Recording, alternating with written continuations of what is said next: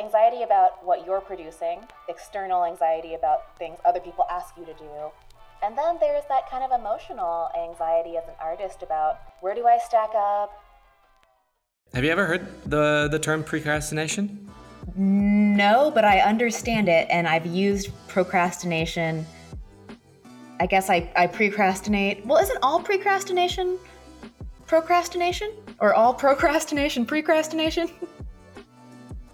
Because you're dragging your feet on doing something?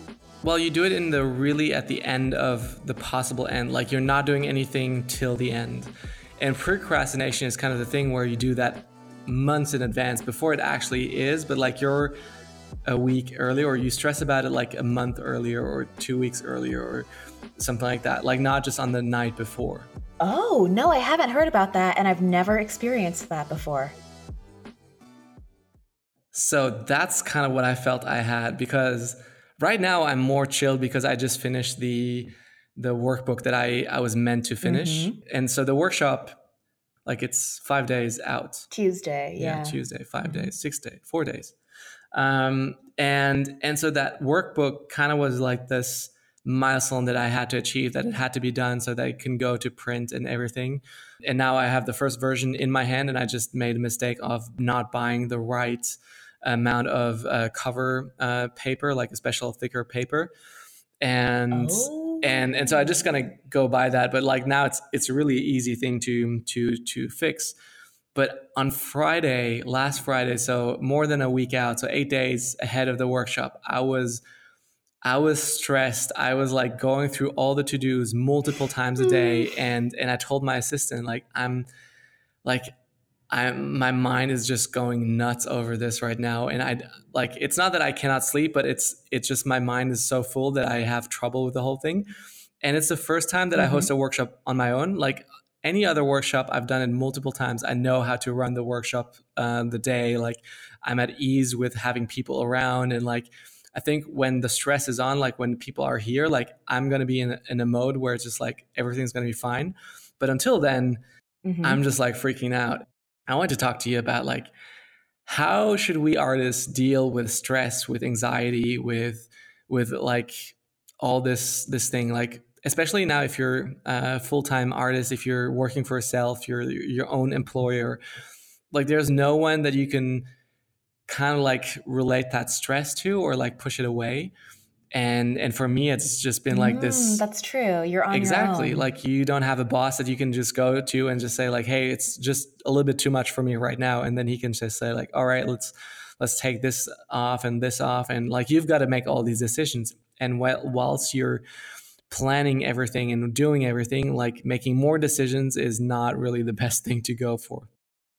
I know. I mean i just got back from almost two weeks of being on the road. Got back from Los Angeles. I was speaking at Adobe Max and also participating in the Adobe Insiders program for the third year. So, like doing social content um, while I was at Max. And I guess that kind and of relates.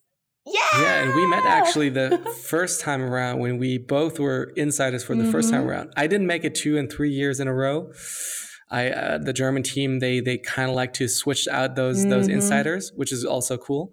Um, yes. But we got to meet for the very first time at Adobe Max in Las Vegas. That is so true. That is actually so full circle. But yeah, I just came back from that, and you know, it was a lot. Um, I think I took a little bit too much on my plate, but I think that's a common thing that creatives do, right? We what, what is the phrase? Um, we have it in English. Uh, your eyes are bigger than your stomach. Yeah, yeah. So yeah. you put more yeah. on your plate than yeah. you can actually eat. And it's not always a bad thing, but it can be a bad thing when you actually do overload yourself and can't find focus or get, you know, stressed out or you even burn out and then actually less gets done over the course exactly. of, of the month when you burn out. that is the, I guess, trickiness of running your own business that a lot of us aren't prepared for is yeah doing everything yourself and honestly managing projects um, one thing that came to mind was yeah when you work alone like now you have an assistant i have an assistant and like you have someone to talk to which is great but when oh, you're yeah. alone you can't even like vent to your coworkers about like oh this deadline's killing me or like you know, there's no one to even bounce ideas off of. You're just kind of in a little echo chamber of your own mind. So mm-hmm. I think that's honestly why we kind of started this podcast too, because you and I would chat, and it felt so good to chat with another creative who worked in a similar area, who was running a similar like business and at that speed that it feels comforting to know you're not alone and that like you're in it too. That's true. That's the first thing my assistant said. She said, like, you are having trouble because you everything is in your head right now. And I'm like, I know. Mm-hmm. I already have like three different to-do lists that I've created because I knew like everything was stuck in my head. But even mm-hmm. even though now it's on the wall, I still like well, it's it's a great feeling to cross it off and to to let it go. But then still it's true. your mind goes insane and you're just like yeah. How to deal with that? it's like having you know too many tabs open in your brain and they're all like important and they're all exciting it is so there could be th- different areas so one would be kind of like your business you're running your business you have so many ideas of what you do like i feel that's kind of where you would go to is like having too many ideas post-its everywhere um, you know kind of where it goes and and you want to do everything but you have to limit and restrain yourself. And so because you're doing too much, you feel like this anxiety come over and like, oh, what am I doing? Like juggling all these balls. And you're afraid of dropping them all and just like, oh, you know what? I'm just gonna leave it be. Yes. The other one is probably the anxiety from from stress when you have like work to do for big clients. Mm-hmm. Like if this is your first one thousand dollar project or then the next the ten thousand and, and so on, like you can go up the ladder. But depending on what level you're at and you get the next step you're like super anxious like am i doing it right? Am i delivering the files correctly? Is are they happy with what i'm doing? And so this kind of anxiety kicks in. And the last one is what is the third one? I feel, feel like there's one that i'm missing so there's creative anxiety on your own there's client uh, like work anxiety so there so there's internal there's external and and yeah like we, we probably the, the one with the workshop for me is pretty much external where i just want to do mm-hmm. everything beforehand make every sure that everything is ready mm-hmm. just because i want to make sure that the clients pretty much the, the the the artists that come into the workshop like like i want them to be super excited about the, the workshop that they have the best day. So we're like trying to prepare their favorite drinks that like we've asked them in in in a uh, forum to ask them like what's your favorite drink? What is your favorite snack? So make sure that we can get as much as we can to make them make it the best day ever that they had. Like that they're not just enjoying oh, that's so sweet. Thank you. That they're not just enjoying the uh, you're a natural event planner. Well, workshops are perfect for you. yeah, well it's not that i'm a natural event planner but it's more like i i really enjoy like giving best service mm-hmm. and like delivering on or kind of over delivering um, that's the goal. Like it's the, the workshop is not cheap and and people pay a lot mm-hmm. of money for it.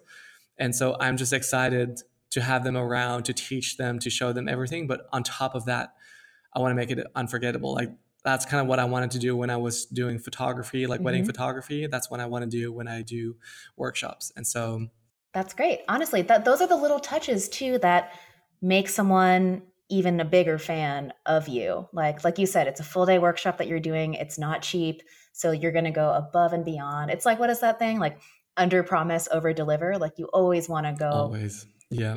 Because you set expectations that it's going to be a good workshop, but you just go a little bit further. And I think that's the benefit of in-person workshops is you get to do stuff like that. Like you can't give exactly. someone their favorite soda pop and like snack in an online course, even though online courses totally have their place. Like you and I both teach them, they're great, um, they scale, but it's just different it's nice to have a little bit of everything, different experiences for different people. Um, and I bet people are so excited to come meet you and hang out for the whole day. Like a whole day of your time is so valuable. Well, that's that's kind of the thing where you feel like, well, it cannot be that valuable. Like, oh my gosh, I get regular person like anyone I get in my head about that all the time. Imposter syndrome. Yes, and I actually even though like you and I have been, you know, doing lettering for a while, we are comfortable pricing, like we've been running our businesses, I find myself surprised when I encounter a new little block where I'm like, oh, like, am I worth that much money? Or like, is my time worth that much? And as a creative, you're just always going to encounter those surprise little things like, yeah, you like you said, you wake up every morning and you're like, I'm just a regular person. I brushed my teeth, like I took a shower, like there's really nothing what like what makes me so special. Um, but yeah, I mean, if you, it's exciting, um, but it's also scary to think that your time might be worth $5,000 for a day or $10,000 for a day. Um, and it's because it challenges our idea of who we are. And we wonder if it makes us different than everybody else in a bad way. Like, you know, am I an mm-hmm. outlier? And, you know, are people, what are, what are people going to think? Blah, blah, blah. And mm-hmm. yeah, even good things like making a lot of money or having a lot of followers or whatever it may be can just challenge those ideas of who we think we are, what we want to be. And yeah, I was just talking with, uh, I just did a guest little teaching segment in my friend Scotty's um, like group coaching program. And mm-hmm. we were talking about how something you and I talk about all the time, no matter what level you're at, whether you are, you know, a year into your business, three years, five years. There's no like creative nirvana where everything's going to be stress free. You're going to have ideas free flowing forever. No matter how experienced you are, there are going to be new problems to solve, new challenges that come up. You know, it's a good problem to have more clients than you can handle, or it's a good problem to have more DMs than you can handle, but it's still a problem. And you need to figure out mm-hmm. how to work around it or work with it. and so pricing your yourself is is one way of of solving that problem like the higher you price yourself the less people will actually well you'll find less people who want to use up that time and you still will find time for yourself which is a great thing to work on your own projects your own passion projects and and make sure that you are still filling up your creative juice in in that sense raising your prices is super scary because you are worried you're going to lose all your clients and you're worried people mm-hmm. are going to think you're entitled and you're mean. And the truth is, if you just reframe it, kind of like what you said, as you're just trying to protect your time and your creativity. And if the market says you have too many clients at this price point, raising your prices basically just filters out, you know, the people who really want to work with you. And it's ultimately better for you because it's not sustainable to be working 12 to 14 hours a day trying to take on every project for the same rate you've been taking on for the last three years. Raising your mm-hmm. prices is just a strategy to protect your time and to mm-hmm. connect with the clients that are like the perfect. I guess as you evolve and as you get more experience, you just get more and more aligned with your clients and you can be more selective. And I think one thing to anyone who's listening who's scared to raise their prices, one thing I've learned is a lot of us got into freelancing and running our own businesses for autonomy so we could make our own schedules and like have our own creative freedom. When you raise your prices you are directly serving that goal of being more autonomous and being able to say yes i you know regardless of the budget i want to work on that. That sounds fun. Like i'm going to work on that because it sounds fun and it pays well. Like isn't that the dream? Um, and i think that's what we're all kind of working towards. And every year of my business as I've been, you know, getting better, improving my portfolio, growing my brand, those options become better and better and I can I have the ability to say no more comfortably. Mm-hmm. The third in well in my mind, the third anxiety thing that I the only other thing I can think of is anxiety about our peers and like what everyone else thinks about us like Ooh. Right? Because it's like anxiety about what you're producing, like you like you planning your own workshop, like figuring out anxiety about your own business, mm-hmm. external anxiety about things other people ask you to do. And then there's that kind of emotional mm-hmm. anxiety as an artist about where you you do it to yourself though. It's it's really messed up. It's like, where do I stack up? Fict- fictional fictional yes. anxiety. Actually, this is this is ties into something I was just talking about with a friend about, oh no, I answered some interview questions the other day and someone asked, what is, what are, like, what was an obstacle you had to overcome in your career? And to be honest, or the biggest obstacle.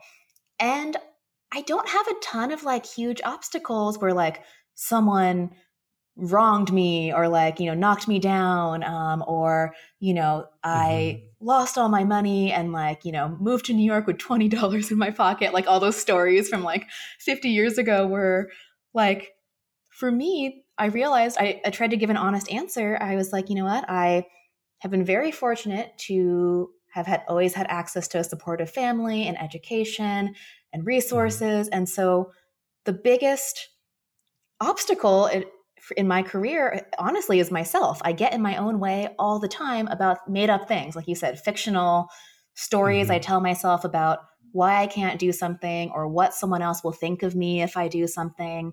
And those things are the things that have taken me the longest to get through and have held me back. And it's it's the funny thing is from the outside looking in, you don't know those things because or someone someone looking at us wouldn't know those things about us because they can't read our minds. But I think we all do exactly. it to ourselves where you yeah. compare especially in this age of like Instagram, like sharing online numbers like we talked about this with the instagram likes like episode it's so hard not to compare yourself um, and it's hard not to try to figure out where you stack up based on these you know numbers we see online Thank you so much for listening to this episode of the Striving Artist podcast. If you enjoy this podcast, please feel free to share it on social media. It would help us a lot if you could also rate, review, and subscribe to the Striving Artist podcast on Apple Podcasts, Spotify, and or SoundCloud. This also helps us in ranking the show and would be greatly appreciated. We would love to hear from you via email, DM, or even voice message on Anchor. We'll see you in the next one. Bye.